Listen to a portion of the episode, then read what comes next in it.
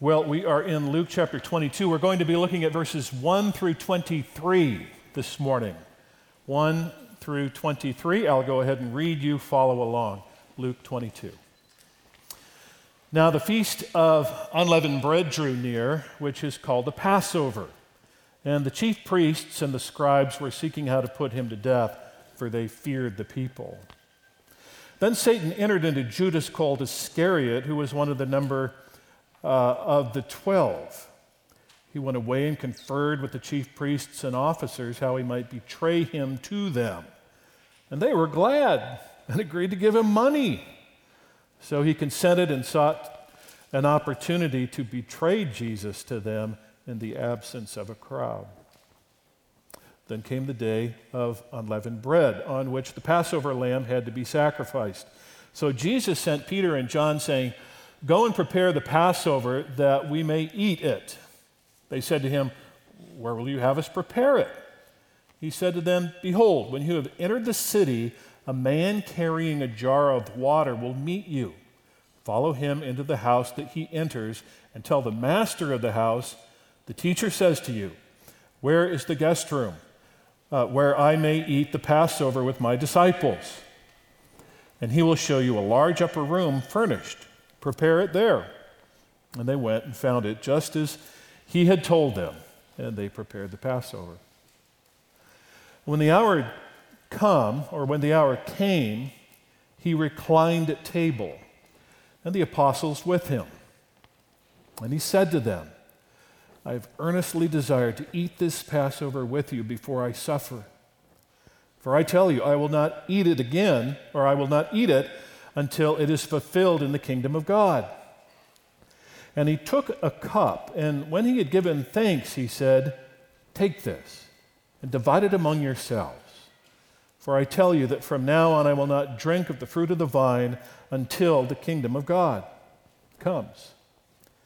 And he took bread, and when he had given thanks, he broke it and gave it to them, saying, This is my body, which is given for you. Do this in remembrance of me. And likewise the cup after they had eaten, saying, This cup is poured out for you. Uh, this, this cup that is poured out for you is the new covenant in my blood. But behold, the hand of him who betrays me is with me on the table. For the Son of Man goes, I'm sorry.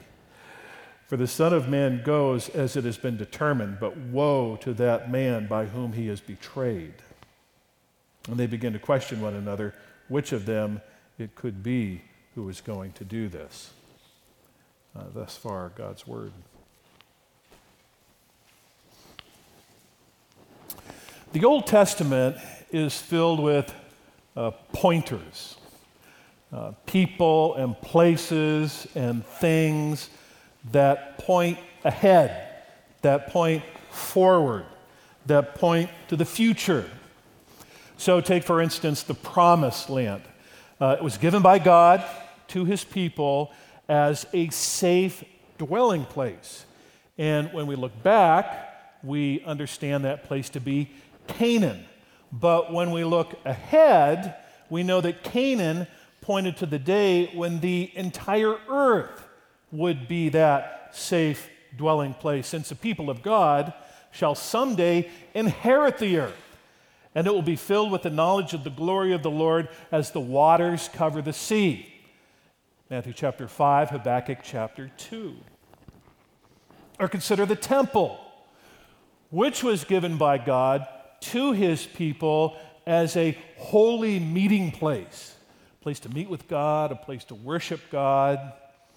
Uh, looking back, we know that the portable temple in the desert and the permanent temple there in Jerusalem were such meeting places. But looking ahead, we understand that they pointed to a time when God Himself would be our meeting place. In fact, it is that this morning. Uh, yes, we're meeting in this room, but more than that, we're meeting in Christ. And we're told that on, on, the last day, there will be no temple in the New Jerusalem because Revelation 21 tells us that the temple will be the Lord God Almighty and the Lamb. This morning, we're going to consider another one of these pointers uh, the Passover. Uh, Passover meal given by God to his people as a sign of salvation. Now, looking back, the Passover meal uh, signaled the, the, the salvation of God's people from slavery in Egypt, right? And then every year it was observed after that. Passover served as a reminder of that great saving act. But looking forward, um, we understand that the Passover meal pointed to the salvation of God's people from sin.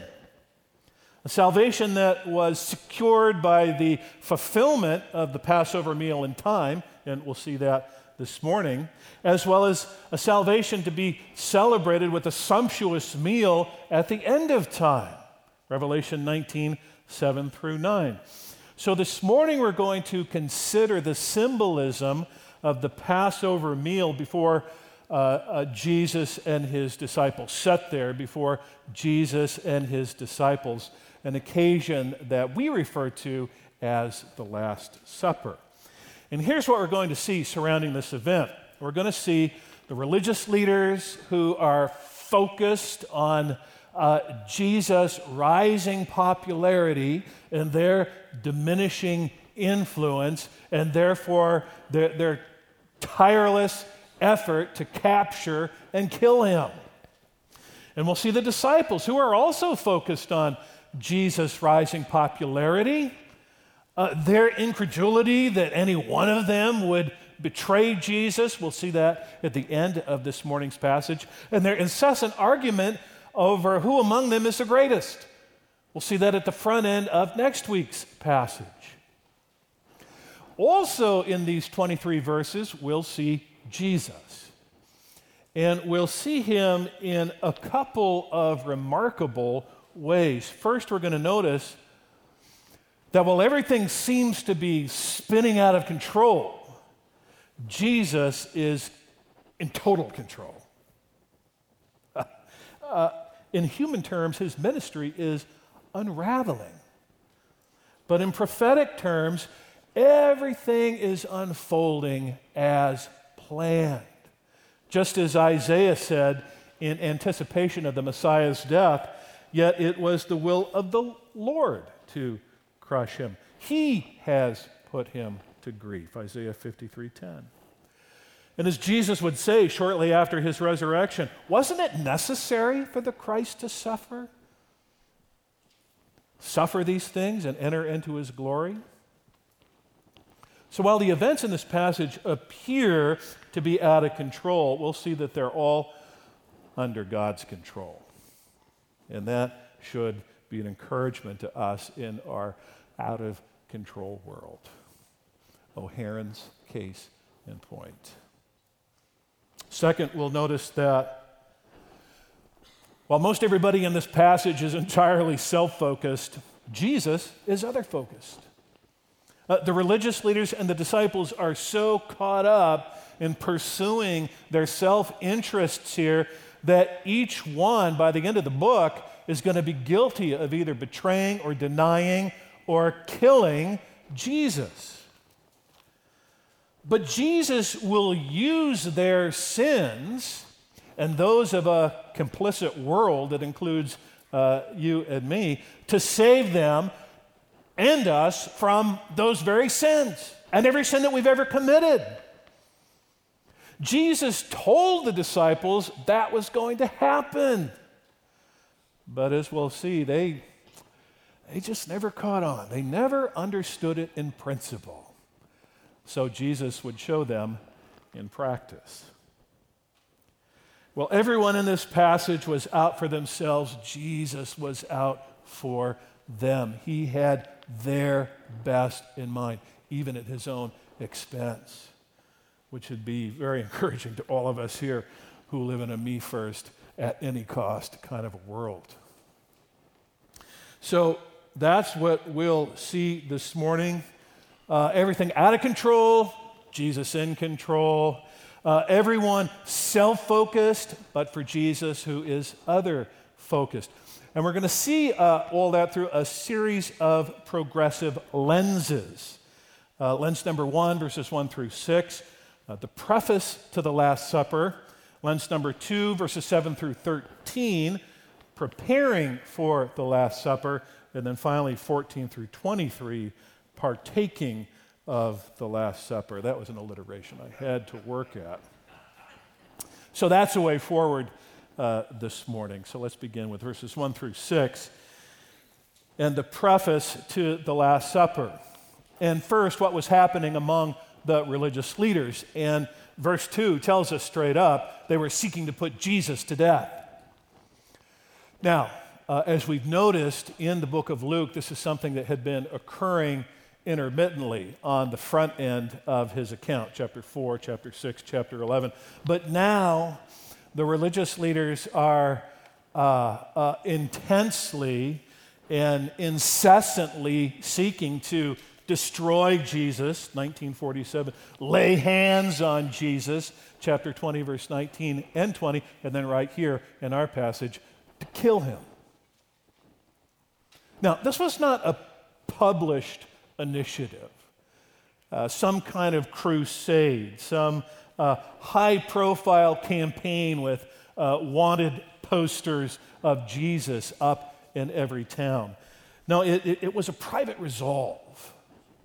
It was a private resolve that came from the highest level of the religious establishment, straight out of the temple's west wing, uh, as it were. And, and the second half of verse 2 tells us why the religious leaders wanted to keep this on, on the DL, to keep it quiet. It says, because they, they feared the people. Uh, they feared Jesus' growing popularity. We saw that in chapter 20, verse 19.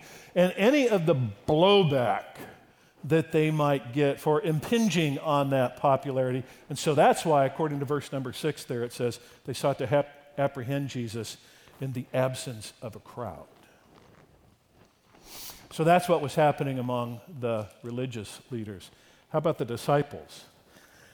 Well, we see there in verse number three then Satan entered into Judas called Iscariot.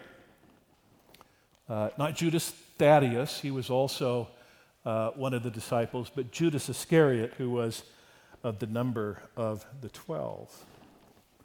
Uh, you'll recall Jesus had uh, a group of three disciples on whom he especially relied. We were introduced to them back in Luke 9.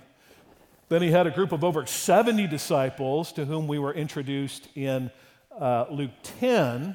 Judas was a member of the 12 select and trusted disciples who lived and served alongside Jesus.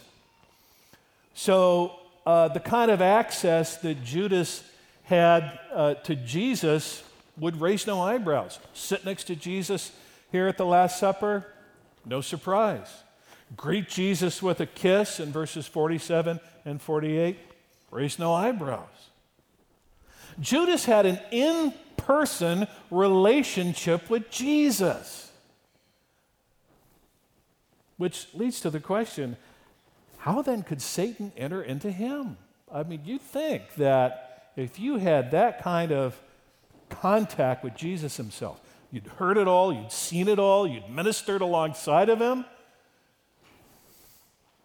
Well, Satan entered into Judas because Judas failed to follow at least two of Jesus' commands from the previous chapter. Number one, watch yourself. Watch yourself, verse number 34 there. And then, second, Stay awake. Stay awake. Verse 36. Watch yourself, stay awake. A thoughtless and prayerless attention to self, especially in the crucible. And that's exactly where Jesus and the disciples uh, were right here, is an open door for the adversary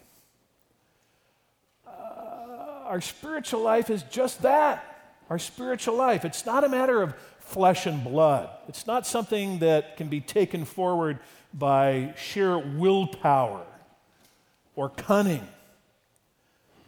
It, it's a spiritual thing. And that's why in James 4 7, we're told, resist the devil and he will flee. That's a spiritual measure. But Judas didn't resist Satan, who prowls about like a roaring lion seeking someone to devour, 1 Peter 5 8. So Satan didn't flee and had his way with Judas and through Judas. Now, quick uh, sidebar here on Satan, four quick things. Number one, uh, that name Satan means adversary or enemy or opponent. Uh, number two, just because he's God's adversary doesn't mean he's God's equal. Uh, Satan is not all knowing, he's not all present, he's not all powerful. Uh, number three, because of his finitude, that means because Satan's limited, he'll probably never mess with any of us here in this room. We're all small potatoes. He has bigger fish to fry. And that's why, fourth, this setting here is one of epic proportion because he's going to stick his nose right into the middle of it. You'll recall on the front end of Jesus' ministry that um, the adversary tried to take down Jesus. You, will recall that out there in the wilderness. But he failed, and it ended that account with these words And the devil departed from Jesus until an opportune time. Well, on the back end of Jesus' ministry, here is that opportune time. It had come. And the murderous desire of the religious leaders, along with the, the covetous heart of Judas, set the stage for a betrayal. And what happened between Judas and the religious leaders? Uh, you, you see the mechanics of it there in verses 4 through 6. Let's take a look at it again. So Judas went away and he conferred with the chief priests and officers how he might betray Jesus to them. And they were glad. They agreed to give him money. And so he, he consented and sought an opportunity to betray Jesus to them in the absence of a crowd. I find this interaction ra- rather remarkable. Um, it's not chaotic, there's no coercion here. Uh, Judas voluntarily approaches the religious leaders. They hear him out. They gladly agree to a plan. They even pay him for it. That which Judas could have done for free. But when Judas accepts the money to betray Jesus a, a, a time and place such that they could quietly and secretly uh, take him away, thereby avoiding any public furor, well, his covetous colors were seen. So that's verses 1 through 6. That's, that's the uh, preface to this whole thing at which we're looking this morning. So now let's take a look at verses 7 through 13 and the preparation for the meal. And one thing that's really helpful to know about the ancient Passover is that Jerusalem was a hectic place during that week.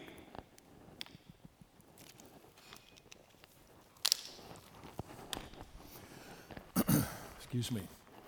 According to Deuteronomy chapter 16, the Passover meal was supposed to be eaten in the city of Jerusalem, which meant that people came from all points, uh, down from the north, up from the east and west, up from the south, and packed themselves into that little place. Uh, one reliable estimate 2.5 million pilgrims on that little hill on the south end of modern day Jerusalem. It also meant that in that jam packed Jerusalem, uh, pilgrims had to find a place to eat the Passover. And so residents were expected to uh, rent out rooms to those who were uh, traveling into town, kind of an ancient Airbnb, if you will. And then people had to prepare the meal. They had to buy the wine, they had to buy the bread, they had to buy the bitter herbs. And one of the quarter million lambs which were being sacrificed at the temple on the day before the feast. So it was a hectic scene. Passover time meant a lot of people, a lot of food, a lot of noise, hardly any room to turn around in the street. But in the midst of this pulsating mass of humanity, uh, bloodthirsty religious leaders, diabolical disciple, uh, one thing certain Jesus is in control. He's in control. He wouldn't let anyone or anything prevent him from fulfilling his desire, his earnest desire, according to verse 15, to eat the Passover meal with the disciples. And so he was prepared. He was prepared. We're told that in verses 8, 9, 11, 13. Luke wants to make this a point. Jesus was prepared. He was even prepared for Judas' betrayal by sending Peter and John to arrange for the room, keep Judas from knowing uh, when and where that was going to take place, and thereby uh, ensure that Jesus would have that time, that final time with his uh, disciples. So he sends them off, secret route and contacts along the way. And even though Jesus owned no, no property in Jerusalem, in fact, I was thinking about this earlier. He was born in a borrowed room. He's going to have his last meal in a borrowed room. And we learned earlier in Luke that throughout his life, he had nowhere to lay his head. So, talk about a pilgrim. Jesus was the consummate pilgrim.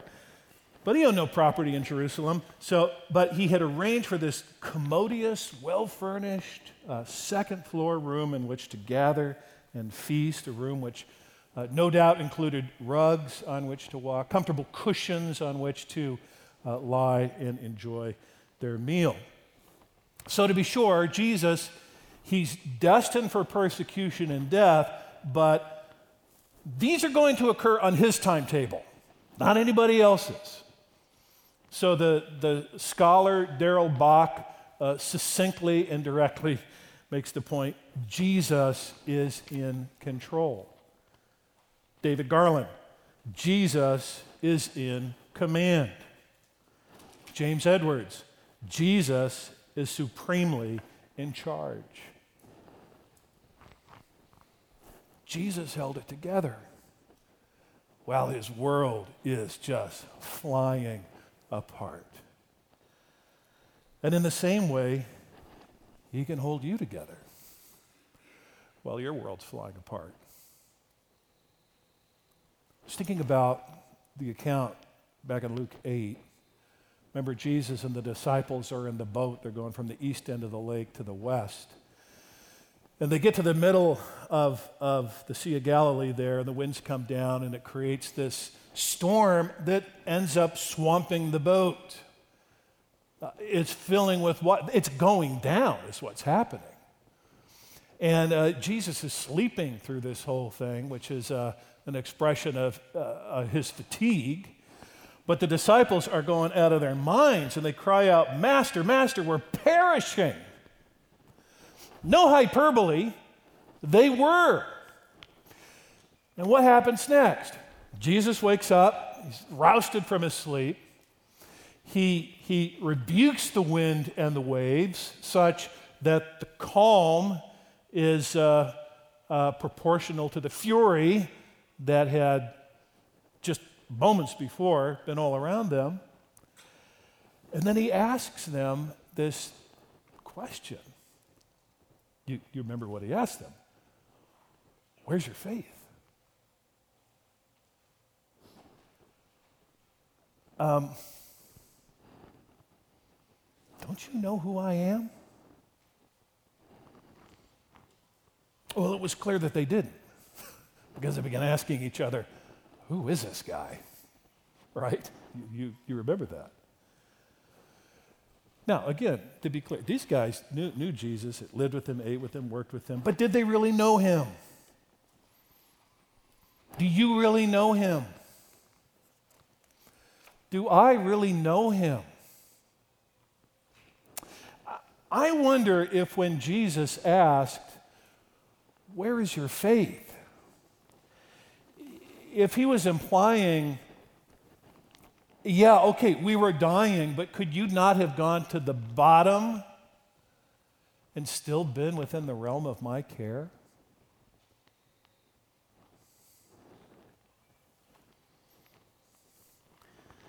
Jesus can hold you together while your world is flying apart.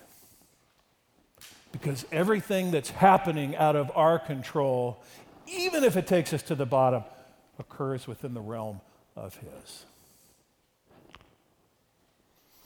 So, we've looked at the preface, the preparation. Now we're going to consider the Last Supper itself.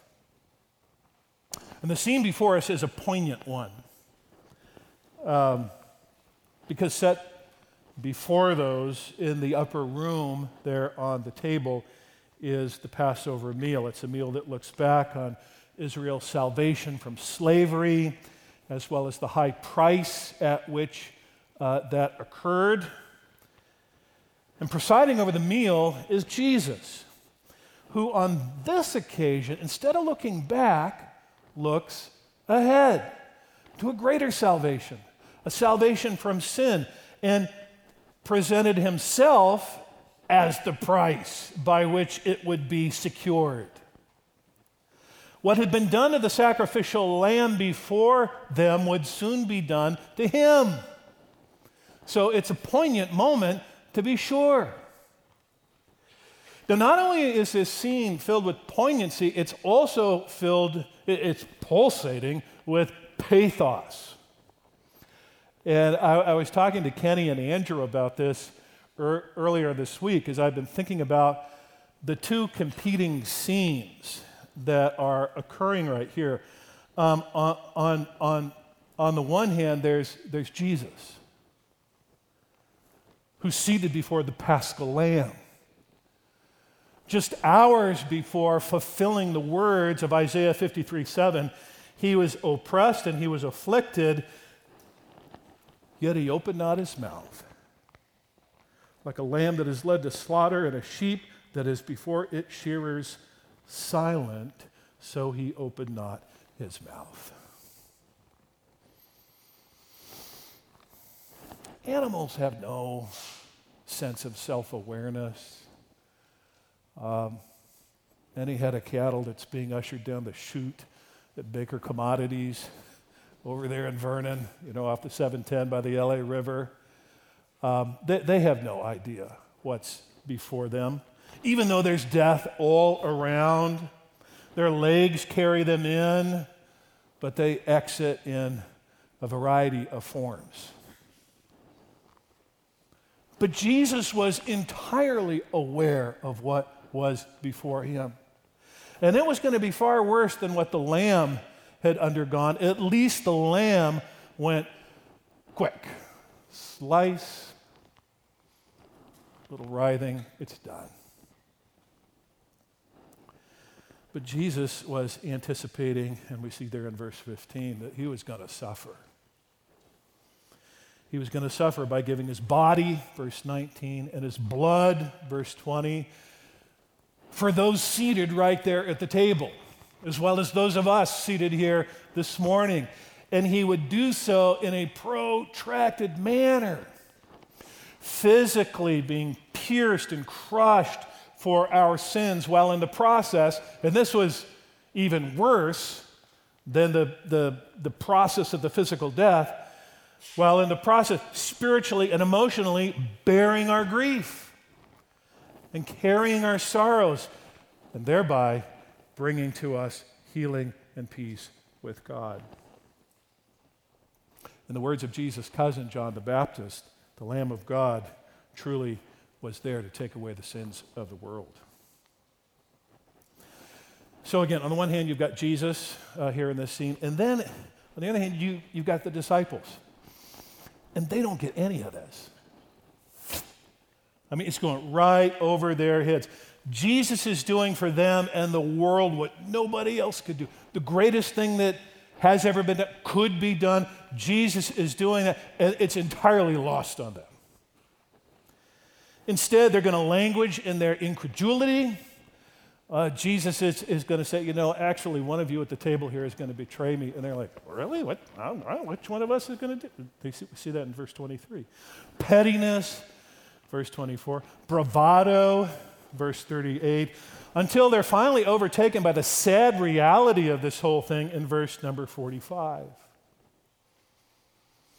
So, this is a scene that's filled with poignancy and pathos, but it's also a scene that's filled with power.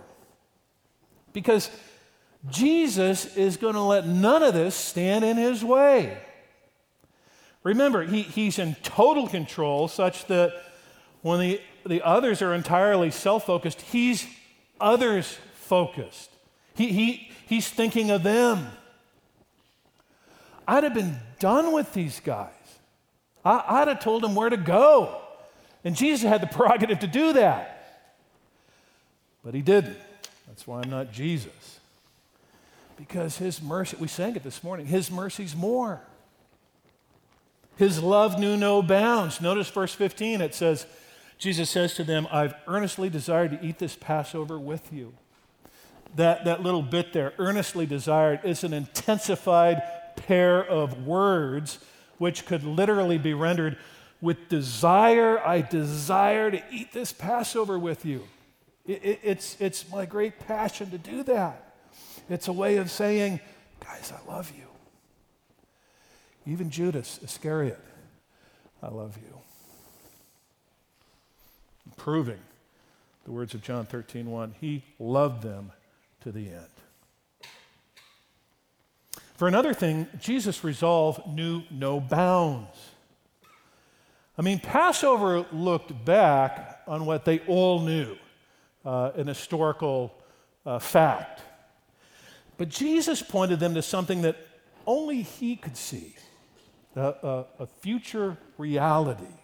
And it's why he says there in verses 16 and 18, you know, the next time we eat and drink like this, it's going to be in the kingdom of God.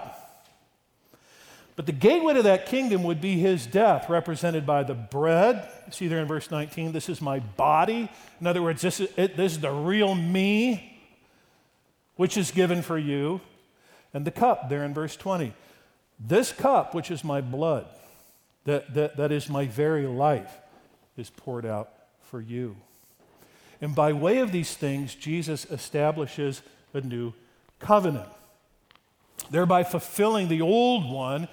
And in particular, Jeremiah 31, which you got to know is on Jesus' mind as he's saying these things. Listen to this portion of Jeremiah 31. The Lord says, I'll make a new covenant with the house of Israel and the house of Judah, in other words, my people. Not like the covenant that I made with their fathers on the day when I took them out of the land of Egypt symbolized by the meal before them, right? My covenant that they broke, declares the Lord. So the old covenant was breakable, and God's people broke it. The Lord continues For this is the new covenant that I will make. I will put my law within them, I, will write it on their hearts. I will be their God, they shall be my people, and I will remember their sins no more. So the new covenant, like the old covenant, is one of law. But it's a law that's seated in the heart, and it's maintained by mutual fidelity. Uh, notice there it says, I will be their God, and they shall be my people. That's an emphatic statement making it unbreakable. How many times have we broken that covenant? So it points to a future age beyond this one, the fickle and the tempestuous one in which we live. It, it points to the last age and the great supper of the Lamb when the kingdom of the world has become the kingdom of our Lord and of his Christ, and he shall reign forever and ever. So, as we come to the table this morning, let's remember what it is to, what, to which Jesus was pointing them and us here today. To be sure, these elements point backward, reminding us of what Jesus did when he gave his, his body, represented by the bread, and his life, represented by the cup, for our sins. In fact, two times over there, Jesus says, Do this in remembrance of me.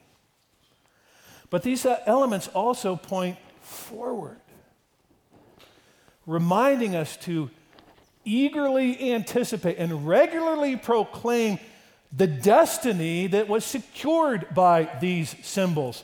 This meal is not an end in and of itself. It, it, it's not like a religious rabbit's foot or, uh, oh, I, I, did my duty. I, I took communion this morning. No, this meal looks forward to the time beyond time when, as the hymnist puts it, we shall be forever with the Lord. When disappointment, grief, and fear are gone, sorrow forgot, love's purest joys restored. So, be still, my soul. When change and tears are past, all safe and, safe and blessed, we shall meet at last. And when we do, we're going to meet, as Jesus said, around a table on that great day and I won't be presiding over it. Eric won't. Kenny won't. Rob won't. Dave Talley won't. Jesus will. And that's a day that we're looking forward to.